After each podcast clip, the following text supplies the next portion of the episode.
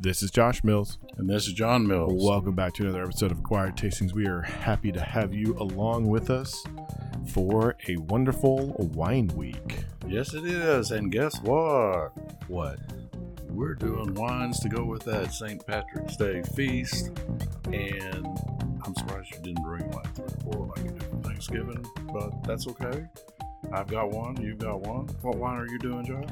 So I have brought, true to my word, I brought a Gruner Veltliner from Nikolaihof Winery in Austria. Okay. And then what about you? And I have the Ron Rubin Pinot Noir, and it's from Russian Valley AVA. Oh, okay. And I did some food for us. Yeah, You know? because so as a reminder, since we're doing St. Patrick's Day, Dad did all the food, and we did it kind of like we do Thanksgiving, where all the food is pairing with all the wines. We don't have specific ones to go with each wine this week. That's right. And we got a lot. And so it's got you know I always have I always have trouble when there's only three on the plate, but there's more than three on. Well, there's more than three on one of the plates. Anyway, I've got corned beef and cabbage. I've got potatoes. I've got carrots. I've got soda bread. I've got the Reuben sandwich. I've got the Irish cheddar and the Dublin stout cheese. All So- right. We got two cheeses. Oh, and you know how Reuben, there's a third cheese. Yeah. yeah, so, all right. Well, here we go, Josh. Cheers. All right. Well, let's start with mine. Yeah, Cheers. cheers. So mine is the Nikolaihof Gruner Veltliner. So Gruner Veltliner is a white grape. So this is a white wine that we have to go with all this wonderful food. Now, It's about the same color as the cabbage, so that might be best on plate. I don't know. uh, it might be, it might not. it won't be for you. right. But anyway, it- when we move into these wines, so wine is not typically done. Are we going to talk about a blind, Josh? There was a blind a couple weeks ago. Oh, yeah, I knew something felt wrong. as we just dived right in. I was like, we're missing something. What are we missing? All right. So two weeks ago, it was liquor. It week. was liquor week, and we did a blind, and I, I called it a rye whiskey. Yeah, you worked right through that. I don't think you ever said it was a scotch, or you ever. I can't really remember. I mean, you narrowed it down, and at one point, I think you you might have said cognac, and then you noticed those spicy notes, and then at the end, you go, hmm, "Dad, clunk." There goes the ice. Well, yeah, no, I was about to. I was just sitting there drinking it, and I saw ice, and I was like, oh, I'm going to put ice in this. It'll make it taste better. And then I was like, wait a minute, I only do that with rye whiskey. Yeah, and I'd put ice in mine earlier, so uh, that could have been a dead giveaway, but it was a dead giveaway because it was Sazerac rye whiskey. All right, so I nailed it pretty much right I on tried the to head. get you to say what it was, but you said, "No, I gotta know what's your what's in your cabinet," and it's like, okay, And I mean, I also don't like. I don't, I'm not very good at going down to specific producers when it comes to liquors. Ex- There's very few of them. right, It's usually a liqueur. right. Right, now we can go with your wine, Josh. Start over on your wine. A Okay. Grut, It's a Gruner Gruner Veltliner. belt winner. Gruten belt winner. Gruner Veltliner from Nikolaihof. Now, Nikolaihof does wines out of Austria. Gruner Veltliner is a traditional grape of Austria. It is a white grape. In it's kind of also on kind of more the aromatic side of grapes, so you're going to find probably a lot of floral florality to this wine. It might be still be a little cold in this, but it's very very delicious. I think. It's supposed to be served cold, right? Yes, but here's the thing: it's been in a iced cooler all day, so it might just be Oh. too cold. Oh well. You know, in the U.S., you know, Okay. we usually drink our reds a little too warm and our whites a little too cold. So my red came out of the refrigerator about an hour ago. And it might be closer to temperature, you know. Right. Closer to that cellar temperature. I think it's about right.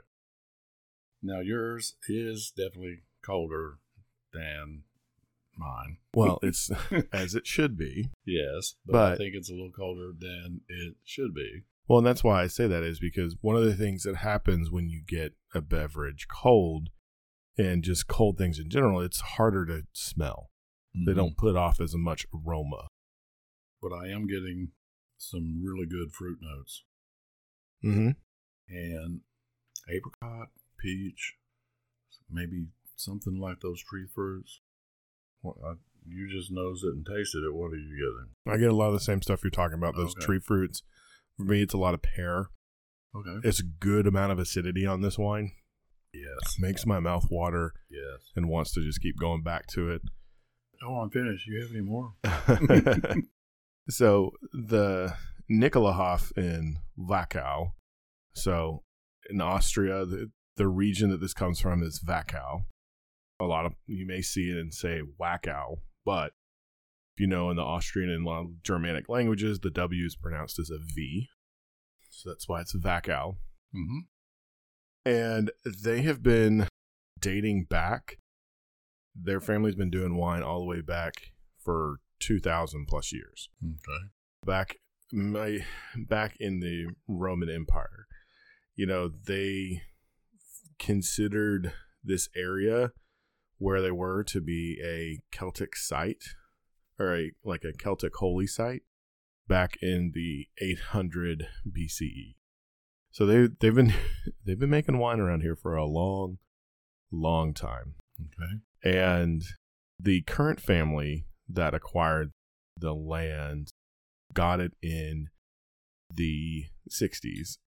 And since the mid 70s, they've taken out a lot of the chemicals and they're doing biodynamic farming practices. Oh, okay. So this is a biodynamic wine, and it's one of the longest biodynamic practicing wineries in the world. Oh, So but you said they didn't start until like the 60s. Well, they didn't start biodynamic until the seventies. Biodynamic didn't come, a thing until the sixties, until the like the Right, four, right, well, until the fifties. Okay. So, that, that makes them the longest, though. Well, they yeah, they're one of the longest, and so they have a great, great process going on. You know, they also are a farm.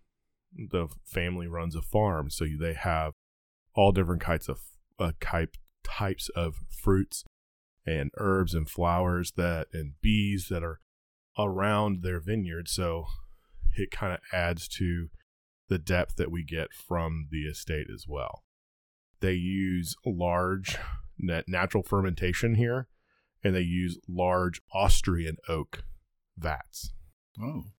And so. I don't the, recognize that, but yeah. That, that's more of a natural oak, well, it's going to be neutral because they Yeah. are, you know, large vat. they're large and they're very old, old vats. Mhm. And you know, the cellar that they're using is 700 years old. so, Oh, my goodness. so there's a lot of history and you know just long-standing care about the earth and care about the wine practices and i think it's really cool that you know back in the 1800 bce and we're talking about st patrick's day that this was a celtic holy site Oh, okay. back back in the in the 800s bce so Right. Uh, they only produce 30, 35% of what they produce is Gruner Veltliner. They mostly produce Riesling, which is really, really good. Very, Yeah, very a, good It's a real dry, non sweet. mm-hmm. Yeah. It is That's what I expect. very good. Uh, this is So I've been over here snacking, and you know, right out the bat, right out the get go, I said, "Well, maybe that cabbage is going to work." It's um, the cabbage is okay. Here's what happened. You know, when you buy a corned beef to cook, you know, it's not been cooked yet. You get the little seasoning package. Well, I just got, you know, Edwards to cut me off some slices. And then I got the cabbage and I got the carrots and the potatoes, and I made my own season. Well, I didn't really know. I went on the internet, got you know a recipe, and it's a good recipe, but it didn't really flavor. And I didn't cook it that long because I didn't have to. But I didn't cook it that long. I didn't have the seasonings, And so that cabbage is a little bit blah. So maybe you could eat it. No, no. But but that blahness even of that cabbage mates pretty well with this wine. Mhm. I think if I'd had, you know, the regular seasoning package that has, you know, anise and sometimes they put allspice, I think, and the peppercorns and the and the clove and all those other things, that might have overpowered to the wine. So right now, you know, that cabbage is right there. It's it's doing well. Even though the cabbage had no flavor. Even- No, I didn't say it had no flavor. It's just blah compared to what it would have been. Oh, okay. Okay. And the wine, you know, we didn't want to have too much spice to go with this wine, or the wine would have been overpowered. So the wine was not overpowered. And in fact, the wine complemented that cabbage, Okay. where I think otherwise it would have just overpowered it. Hmm. And then I tried the uh, Irish cheddar. and It's really good too. It's better. So the Irish cheddar cheese with this wine went very well. Okay, good. Have you tried anything? So I've had both the cheeses. I'm guessing this is the stout. The one that's in a sort of a This is the stout Mm, cheese? mhm, Yes. It its texture was really powdery. Mm-hmm. and so it dissipated really quickly when I got to the wine, and didn't quite go that great. But you're right, the cheddar, the Irish cheddar would the regular cheddar was a lot better. You know that bite that you get with the cheddar works really well with them. The acidity of the wine makes it kind of a little bit uh gives it a little bit more of the depth of flavor. Mm-hmm. That's all I've had so far. Okay. And Those two cheeses. Yeah. So what do you uh what do you think about the idea of wine at a St. Patrick's Day dinner? Nothing wrong with it. I mean, we said eat what you like, drink what you like. And in fact, last year when we went to the, I don't know if I said this last week, but last year when we went to the party, Joanne and um, might have been Sherry and might have been Sherry and uh, Roberta who was at the party. All of a sudden, they came back and they was this wine's empty, yeah. and they were enjoying the wine. You know, we hadn't really started eating, but that doesn't matter. I mean, you're at the party, you're at St. Patrick's Day party, and you know, I'm over here drinking Guinness Yeah. without any food. So, you know, what's wrong with wine? well, and I'm I'm kind of thinking just more like at the dinner itself. I mean, traditionally, we you drink beer, you drink whiskey, but But I think we're going to find that these two wines are going to go well with this food that we got. yeah, So let's not, you know, and I think I'm hoping my Pinot Noir will really go well with with the corned beef. okay.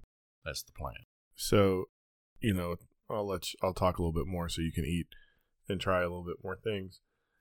You know, Grüner Veltliner has been around for a long, long time. It is traditionally grown in the, I guess you could call it Eastern Eastern Europe, Eastern European areas. So, it is very well known that it comes from Austria, but it also comes from Hungary, Slovakia, Mhm. and the Czech Republic. And they do some really good stuff with it as well. It's a little bit of a cooler climate grape, Mm-hmm. you know, so this is in the eastern, so Wachau, the area where this is grown, is in the eastern part of Austria. So if you think of Austria as like a fist with a finger pointing out, Mm-hmm. we're talking all the way on the backside by the wrist. Mm-hmm. That's really, you know, kind of it butts up to Hungary and those same areas which we were talking about. And it is actually in some of its DNA that they've they've looked at. It is either the grandchild or some sort of half sibling with Pinot Noir. really. Yeah, so they they share. I'm going to say this. I'm going to butcher this name. Slavit Slavagen is a parent grape of both Pinot Noir and Gruner Veltliner. Slavagen. Yeah. I've Savign oh Savignon. That's how it's pronounced, Savignon.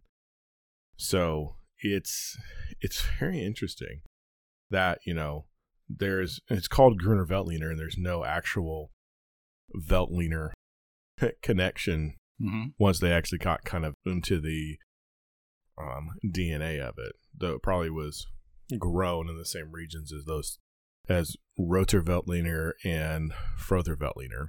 Okay. So being gray, that's why it's called Gruner Veltliner. Okay.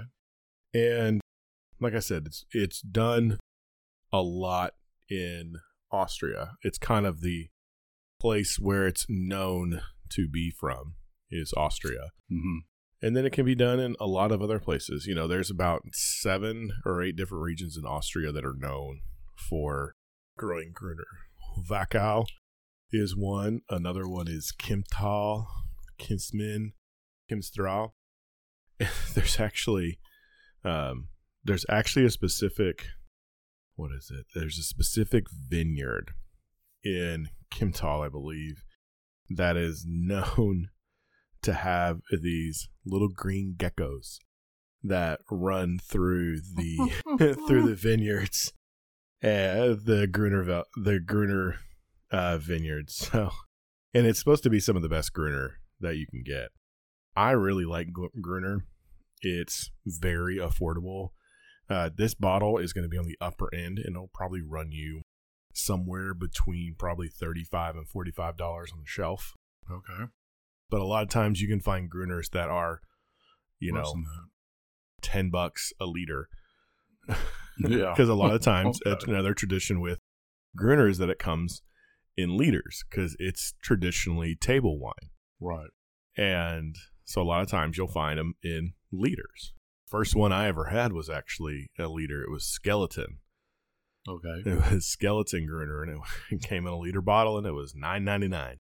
Oh man. Le- Probably euros. No, it was nine ninety nine dollars and ninety nine cents on a shelf. Oh, okay. You know, this was years ago, but really. now, I mean, you probably So go to Austria and ask for the the house wine, and you might get it, huh? You probably will get Gruner Okay. if you're Now, can you get Wachau. Gruner? Does does this grape grow in the United States? It, I don't believe it has a presence in the U.S. I would think maybe the only place would be Washington, if Mm. it even grew. Maybe the other place it might go is the Finger Lakes of New York, Hmm. somewhere where you can get a lot of those colds. So places where you grow Riesling, Right. Which, you know, like you said, Washington State would be some. Mm. New- Finger Lakes of New York. But a lot of times I don't I don't think because it's not widely popular, it I don't think people would put it in the ground unless it was already there. Right. Besides the place I said there's I'm looking at this article and it says there's a few there's a few places in California in the Oh, Diamond Okay. okay. so the Diamond Mountain District, which is high elevation, uh, that's high elevation in California, in Napa. It's, but it's like a third of an acre, what? so it's really really small. Um, we make two cases. yeah, I mean that's probably what it is, or it's used as a blending grape. right. Uh, the other places that it says in the United States, Mm-hmm. kind of besides where I talked about, are Maryland, Virginia, Mm. New Jersey, Pennsylvania. Okay. So these colder Mm-hmm. Colder regions. And it's also grown, it's starting to be grown as an experiment in Australia. Right. Okay. So, but in in places that get big diurnal shifts, so day to night Okay. changes. Well, I've been over here eating, and the Reuben sandwich. You know, I made this big deal about having to dissect the the the smash a couple weeks ago. Well, I could dissect this Reuben because a Reuben, you know, is rye bread. It's got the corned beef. It's got sauerkraut. It's got thousand island dressing, and it's got the Swiss cheese. You really ought to try the Swiss cheese, John, because I think the Swiss cheese may beat out the other two cheeses. Okay. with this wine. I like a lot of Thousand Island, and that was a mistake as far as kind of overpowering this wine. You know, Thousand Island, what it's, I want to say it's, it's ketchup and mayonnaise. That's how you make Thousand Island That, that's the base of how you make it with with relish. with relish. So that sort of overpowered this wine, but without doing the dissecting, okay, which I already started, the Reuben went really well. Okay. I think the Reuben, I'm going to have to try it again because the Reuben will probably go well with the Pinot Noir. The carrots, again, they're block carrots. The potatoes, I love potatoes. I may have to may have to add some more seasoning to uh, my mixture. They just didn't get much as much seasoning as I wanted. They went well with this wine, and I haven't tried the, the stout cheese that you described, and I haven't tried the soda bread. Okay.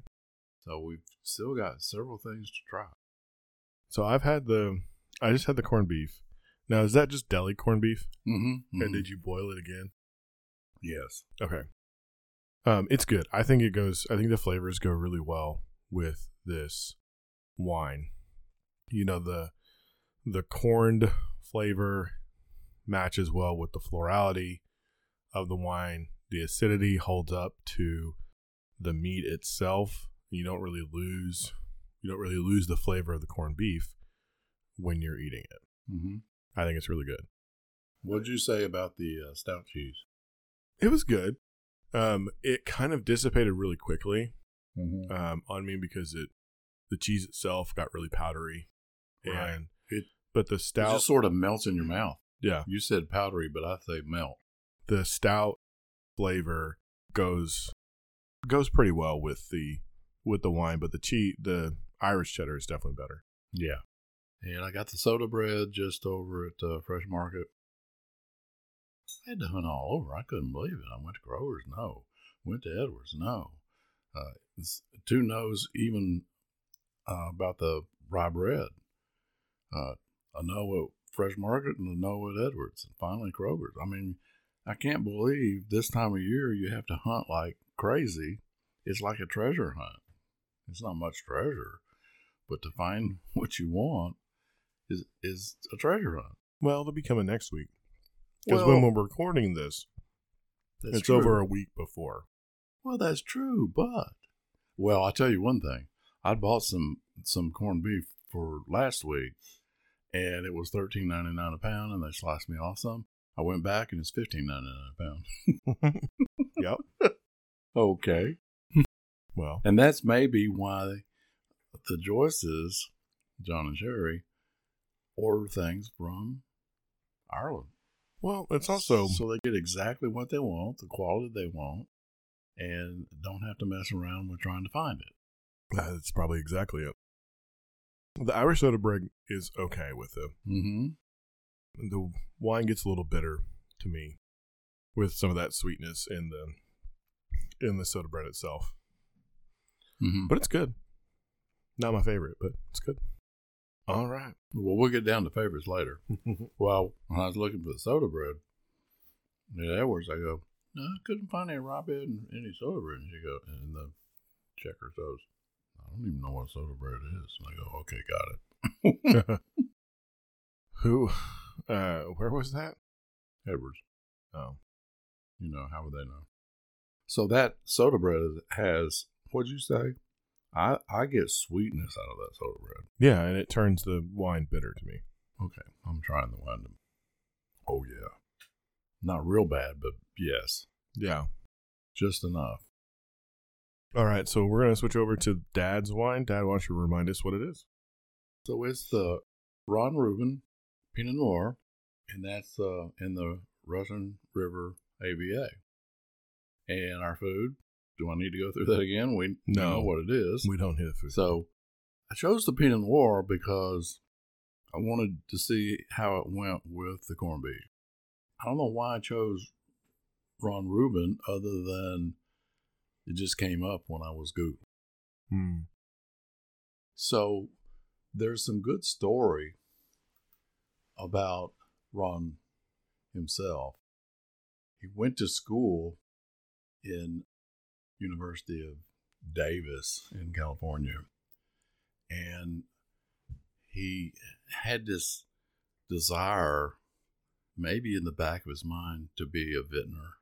But what really ended up happening, he read a book in 1984. He read this, The Republic of Tea, and you know, 40 years after that, he's working in the in the beverage industry, and he ended up buying River Road Family Vineyards. Wait, he started Republic of Tea? No, he read the book, and then he ended up buying it. Buying the company. buying the company. Yeah, which is a huge, huge tea company. Yes. Republic And, Tea. and so then he ended up buying, you know, I don't know where this guy gets his money, but that's beside His family. uh, probably. And then he purchased the River Road Family Vineyards and Winery. And so that's 40 years later. So a lot can happen within 40 years. So if you go on on the the Ron Rubin website, not only do you see wines, but they sell teas, of course. Well, yeah. yeah, because he's he's got this whole thing. The River Russian River Valley AVA. If you don't know where it is, you probably do, Josh. But if you don't know where it is, listeners, it's in the Sonoma County, California area, and it's centered on the Russian River. That's a you know landmark. And the neat thing about that is there are 15,000 acres of vineyard in that area, in that AVA. But there's like s- 96,000 acres total. Mm-hmm. So, it's huge. It's yeah. It's it is, and it's well known for Pinot Noir. yes, Pinot Noir is the main, the main grape, if you will. But they do great. They do grow others, a lot of others. So you know, like Chardonnay. Chardonnays, yeah, Chardonnays, uh, even even Shiraz. But they, the one, the thing that's really neat is part of that AVA goes within, I think it's ten miles of the Pacific Ocean, and so they get that fog, Mm-hmm. and so it's really really good for Pinot Noir. So, have you ever been to Russian River AVA itself? I don't believe so. Well, if you if you make a mistake and you Google Russian River Brewery, you you'll get a brewery. Joanne and I've been old, there. that's old Rasputin. That's right. No, Yeah. no, that's north north coast. Old Rasputin north coast, I think. But anyway, Anyway, anyway, Russian River AVA or Russian River Brewery, we've been there, and it's like the, one of these places where they have the board that's got like thirty different choices of beer. yeah. So don't make that mistake if you're looking for wine. If you're looking for beer, go right ahead. So, um, have you tried anything yet? Have you tried them? So I've had the I've, I've taken some sips of the wine. It's good. It is a heavier bodied Pinot Noir than some others that I've had, which is which is kind of standard for Russian River. They're they're a little bit bigger because I mean we are in California, so it's a little bit warmer. Even though they are, they do get the fog Mm-hmm. that comes up the valley uh, from from the bay that gets you know Sonoma and all that as well because it is in the Russian River AVA is in Sonoma County. Right. I just I just had the cheddar with it and it's good. It definitely overpowers the cheddar though because it's really really rich red fruit. Mm-hmm. Real like this is a big bodied wine. Right. I think this is going to be the wine that is going to stand up to your Reuben Yeah. The corned with beef. all of its flavor. No, not just the corned beef, with the Reuben, right. with all of its big flavors. Cherry, big berry fruit. You know that whole thing. But that's all I've had so far. and I think the temperature is about right. Yeah. Maybe- yeah. Well, in 2008, the Russian River Valley accounted for like 19% of all Pinot planted in California and 10% of all grape varieties planted in Sonoma County. So, because it's one of the coolest regions, Yeah. so this is, you know, this is huge. and it's big. It's a big AVA. Oh yeah, I've got a map here of, of California, and you wouldn't believe. I mean, it goes, it goes very well. It goes all the way up wherever the Russian River starts, and comes all the way down, and almost to Santa Monica, Santa Rosa, and then Sonoma. So it's it's just huge, and like I said, about ten miles uh, within uh, Pacific Ocean. It's really I I really like it. It's you know, and one of the things that uh, they're doing there too is they they got the the estate itself, and and they're very sustainable. And, I noticed another thing is they they do the feng shui design, Feng, feng shui. feng shui, and it's just you know I think they got their stuff together. It's it's very very pleasing to. We'll have to go there, Josh. Yeah.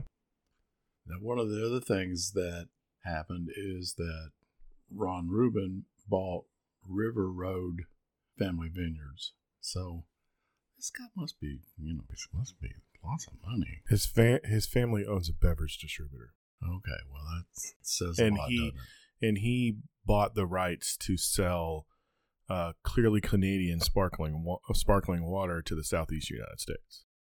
So he's that- made his money, and now he's yeah, turning around that's that's how he started. That's how he started. He he was uh, he he graduated. He went he went to the east. He did the sparkling water of California or Canadian sparkling water. Made his money there, I guess. Lots of money there, and then he this you know his dream came true, and moved moved to uh, California. So I said it already, I think, but 15,000 vineyard acres and 70 vineyards in this AVA, that's just huge. maybe we maybe we need a show on the on the AVA. Chardonnay, Pinot Noir, Zinfandel, Merlot, Cabernet Sauvignon, Sauvignon Blanc.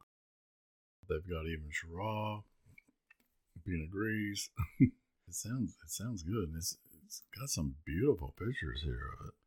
I'm gonna have to you you want to talk a little bit and I'll do a little eating. Sure. All right. We'll try that sandwich you said you thought would go with it. yeah. I think it, it'll stand up because it stands up to the corned beef. Mm-hmm. It actually shows off a lot of the fruit when you when you have it. The corned beef is so. How is this corned beef different than last week's?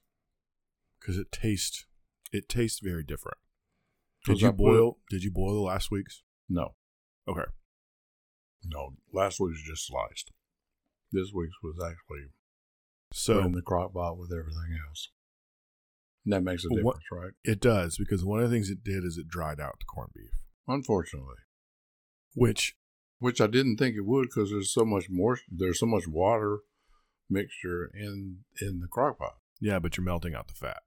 Well, yeah. Okay. So the wine does well with that, even though it, the meat is kind of dry. It, it's a very, it's a very, like it, it, it's not acidic, so it's not it's not acid that's bringing all this. There is some acid, but there's a lot of flavor, and it's light in the body, body on it.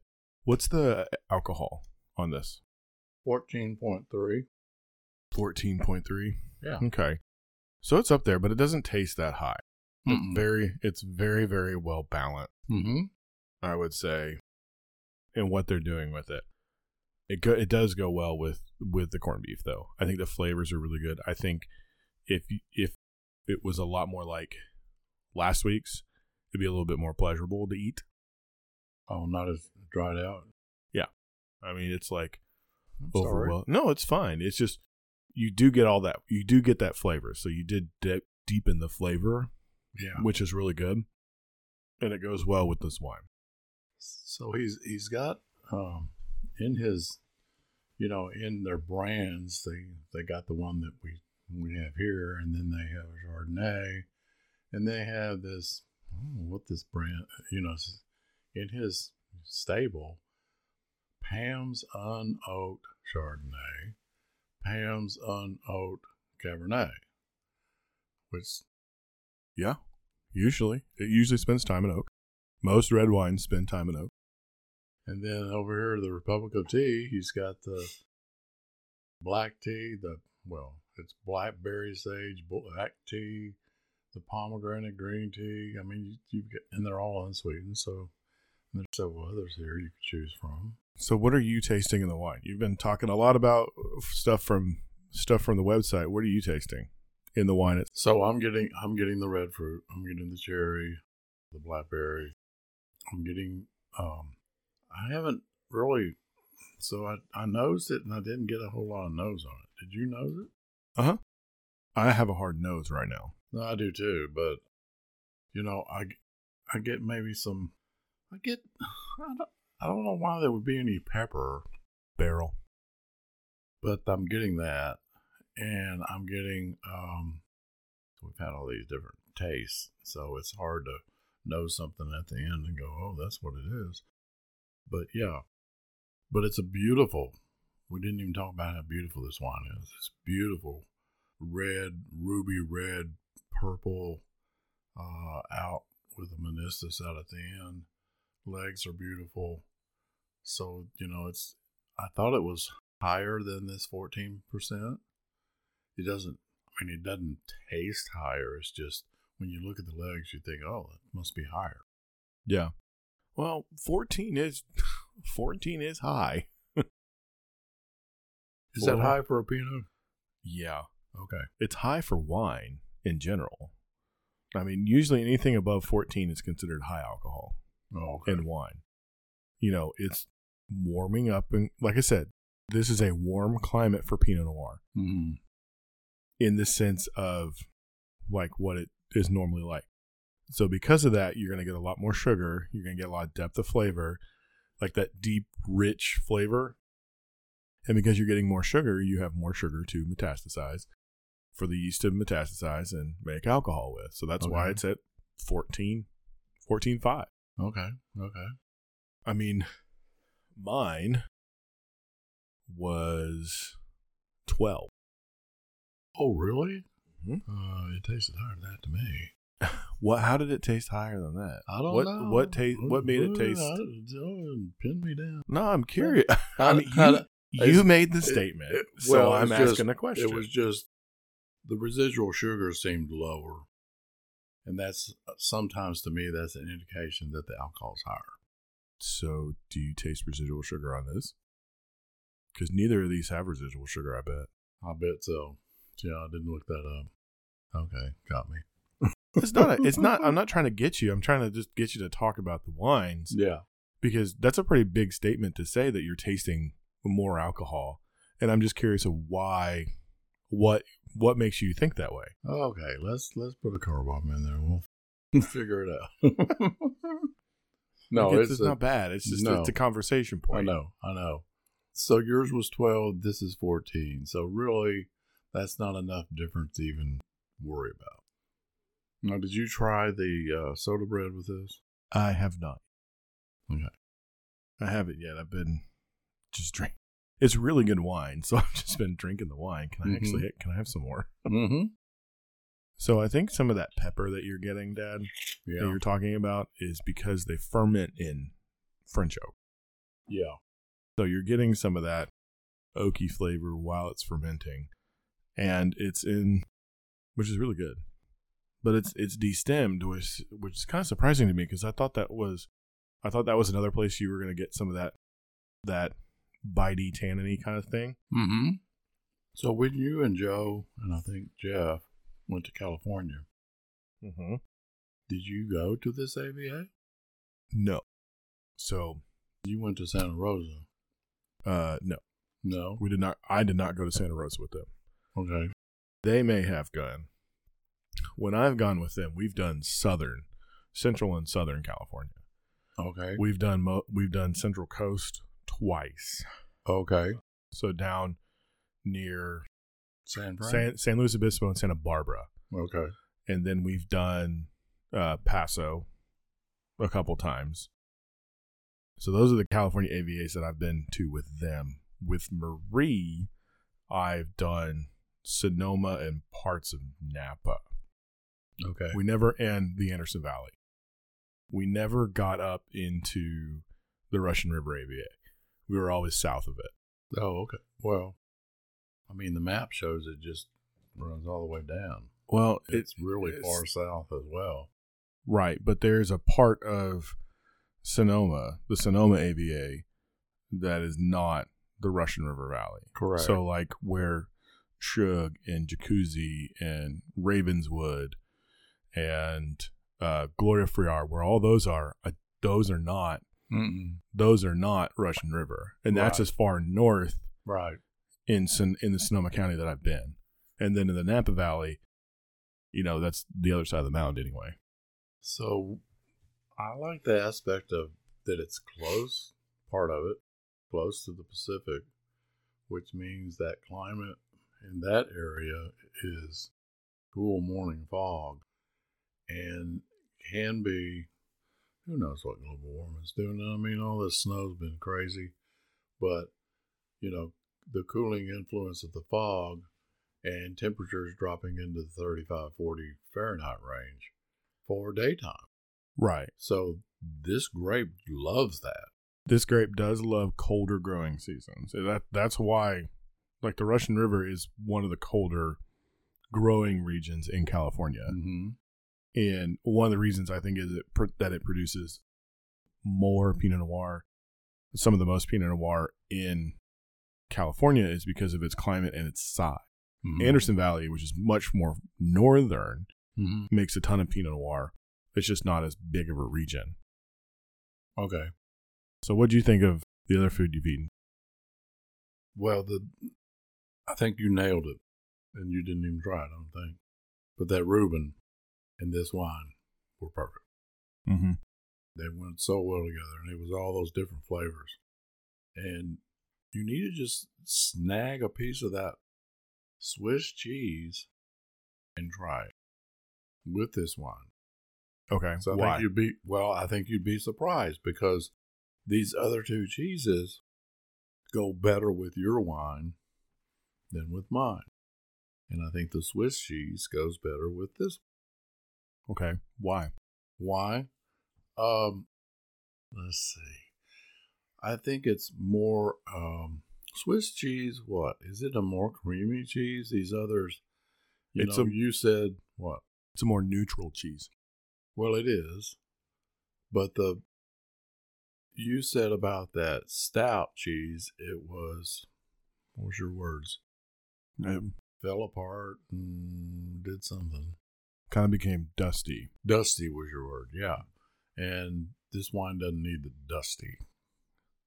It's already doesn't already have dustiness, but and your your wine, I think your wine went.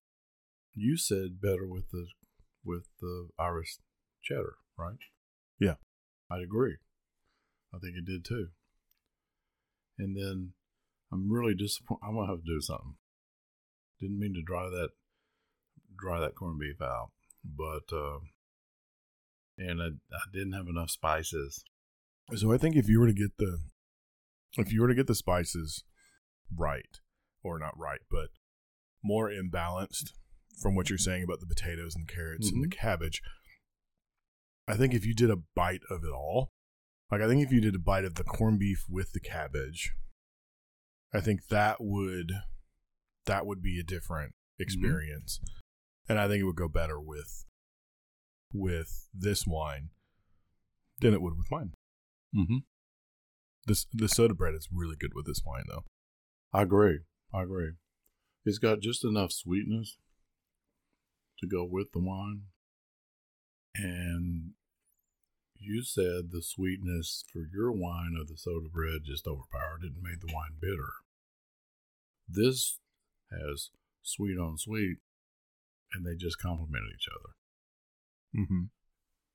So the the soil in this area that this is kind of amazing too. The the soil in this area was like an old, like prehistoric ocean. Yeah.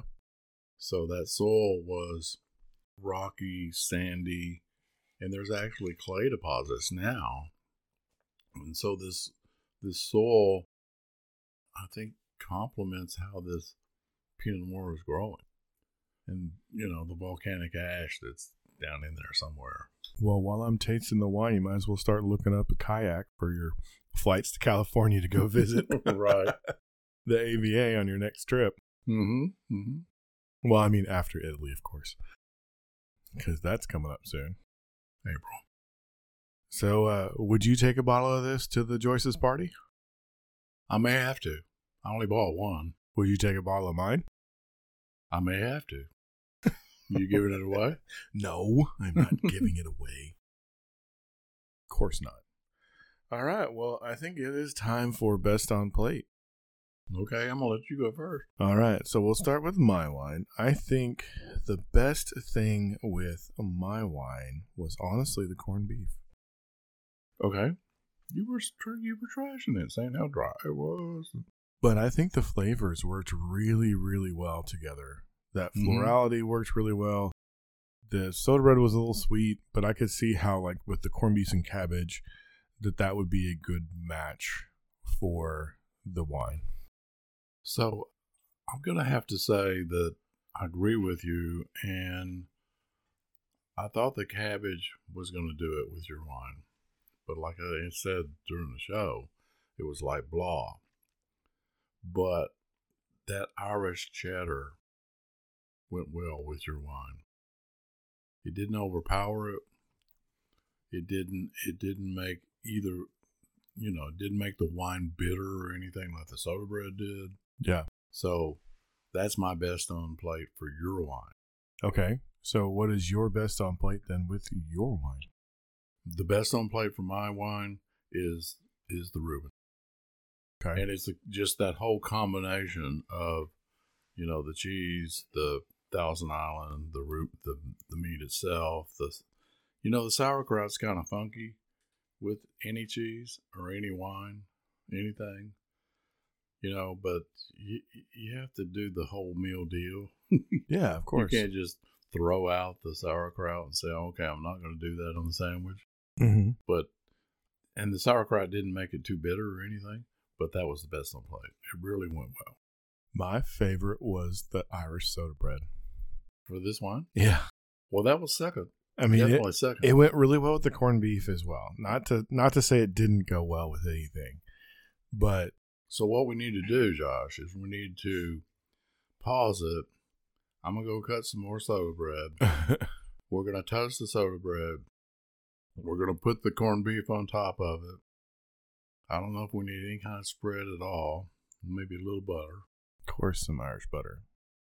I don't have Irish butter, but butter. And I should have bought Irish butter. You Why should- did Oh man. You should have What? told me. Oh, I've got God. some at the house. But we can start over. right there.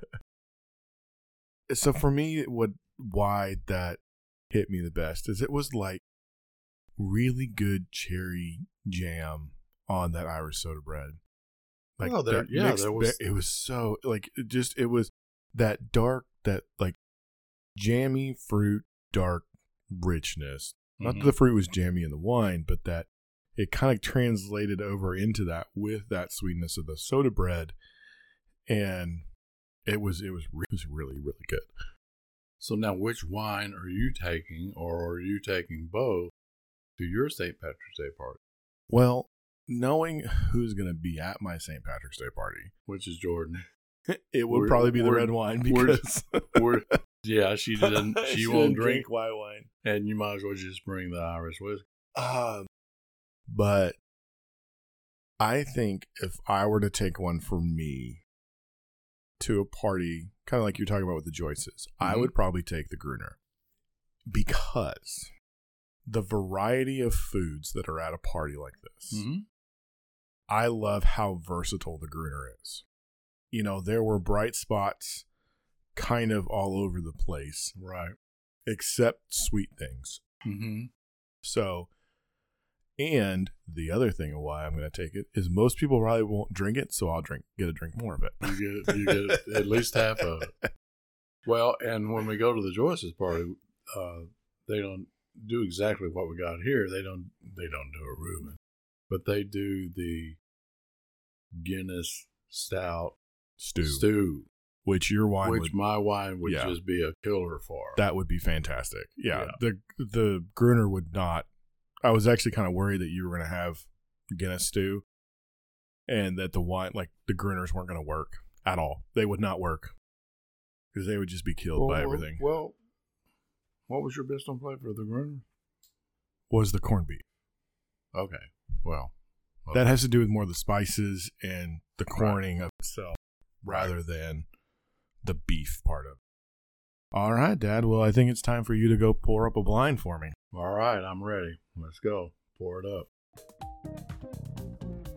Okay, here we go. Uh, Malbec.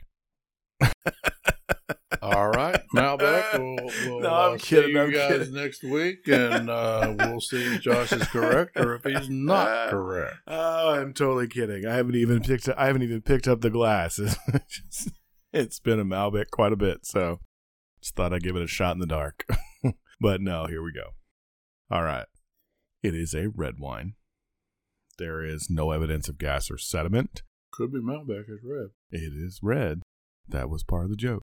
Um, which was mostly for him because anyway, legs on this are kind of medium, but we got a clean glass here, so I'm gonna say I'll uh, confirm my alcohol guess once I start tasting it.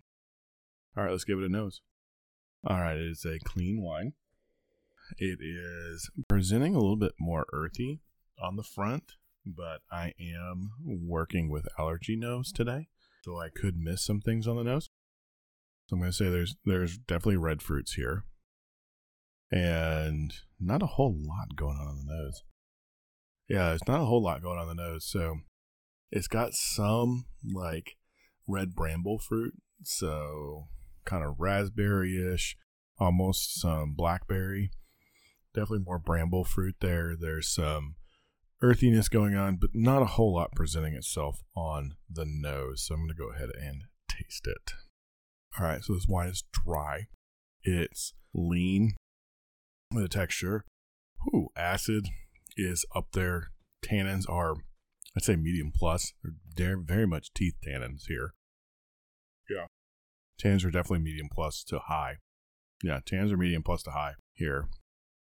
Kind of confirming what I said on the nose. It's definitely driven more by the earth. There's some light florality here. And definitely driven by the earth flavor. You know, kind of turned earth, fresh earth kind of thing. There's some barniness on it. Not a whole lot.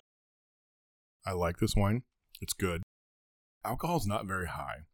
I think it's probably 13 ish range, somewhere between 13 and 14. It is like I said, the bramble fruits, blackberries, raspberries, really kind of fresh feeling on the fruit. But it's really driven by the earth. And you have those baking spices from the barrel. It says lean in the mouth. Color wise, it is kind of more of that rich ruby red color.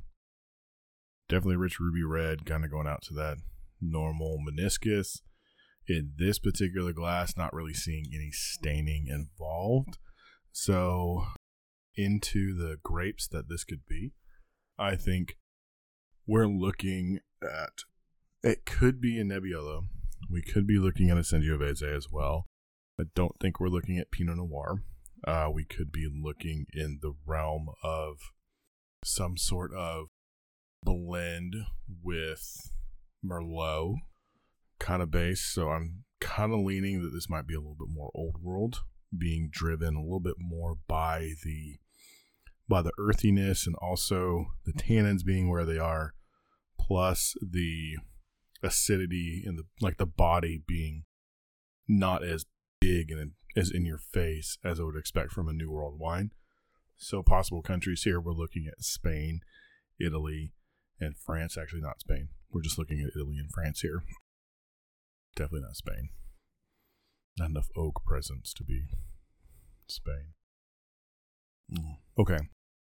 Due to the tannins which are present, the lighter body, the full flavor, higher acid, medium alcohol, and really this like driven earth with florality and a backbone of bramble fruit. Oh, I've been saying this a lot. I think this is a Nebbiolo based wine. I think it's coming from the northern part of Italy in the Piedmonte area. And I think this is Barbaresco over Barolo. So that's where I'm landing. Nebbiolo? I think it is a Barbaresco, which is a Nebbiolo, a Nebbiolo Okay. wine from northern part of Italy. All right. And come back next week to find out how correct or incorrect I'm going to be. Did you say Merlot? No. I mean I did I did I did throw out a possible Merlot blend, Okay. No. but I don't I don't think with the tannins and everything I, I don't know. Nebbiolo, Baresco, Italy, Piemonte. Uh, you got a year on it? uh Never mind. 2017. It doesn't matter. I'll I'll say it's 2017. All right. And come back next week to find out whether I am correct or whether I am not correct. oh well. and next week is going to be a beer week. So, Dad, what beers are we going to do? So I said we ought to do some stouts. I mean, you know, everybody loves stouts with their uh, St. Patty's Day. It'll be after St. Patty's Day, but that doesn't mean we can't do stouts. So I'm thinking stout. Okay. Have you figured out what you're doing? I haven't yet because I've got to see if this stout is still available in the state. But what stout are you going to be doing? Well, I don't know if it's available either, but I'm doing the the I'm hoping for the the uh, Prairie Artisan Chocolate Noir stout. Oh, Prairie Chocolate Noir Stout. If it's not, uh, I'll find there's other Prairie stouts. There are a lot. I'm not, I I don't think I'll do the Prairie Bomb. That would be like too crazy. But if I had to, I would. as long as I can put my hands on it, I'm going to do the left hand Irish stout. So kind of s- sticking with the the theme here. If I can't find You're going to do the right hand Irish stout. Oh. Uh no, but that would be funny if I could find a right right hand Irish stout. Uh, No, I'm going to be doing the Obsidian Stout from Deschutes Brewing. Oh, I hope you can find it. Uh, I know I can find that one. I know I can put my hands on, But you're going to look for the left hand. but I'm going to try to do the left hand Irish stout to fit with that kind of Irish Irish Or theme. the Deschutes Brewing is your backup. Yep. Sounds good. All right. So thank you guys for staying along with us here eh, with us for this wonderful. We hope you've had a wonderful time with us. If you enjoy what we're doing, please get out there and give us a like, follow on your favorite podcast platform as well as your favorite social media platform, unless it's Twitter because we're not quite out there on Twitter. Uh, but we are out there on Instagram, Facebook, and TikTok. Let us know what you like, what you don't like. We'd love to have some stars and reviews on your favorite podcast platform. And if you just want to send us an email, acquiredtastings at gmail.com. So, Dad, Sláinte, and another Sláinte. good one. Yeah, Sláinte. Cheers. For all of us here at Acquired Tastings, once again, I'm Josh Mills, And I'm John Mill. and we'll see you next time. Have a good time. Thank you and goodbye.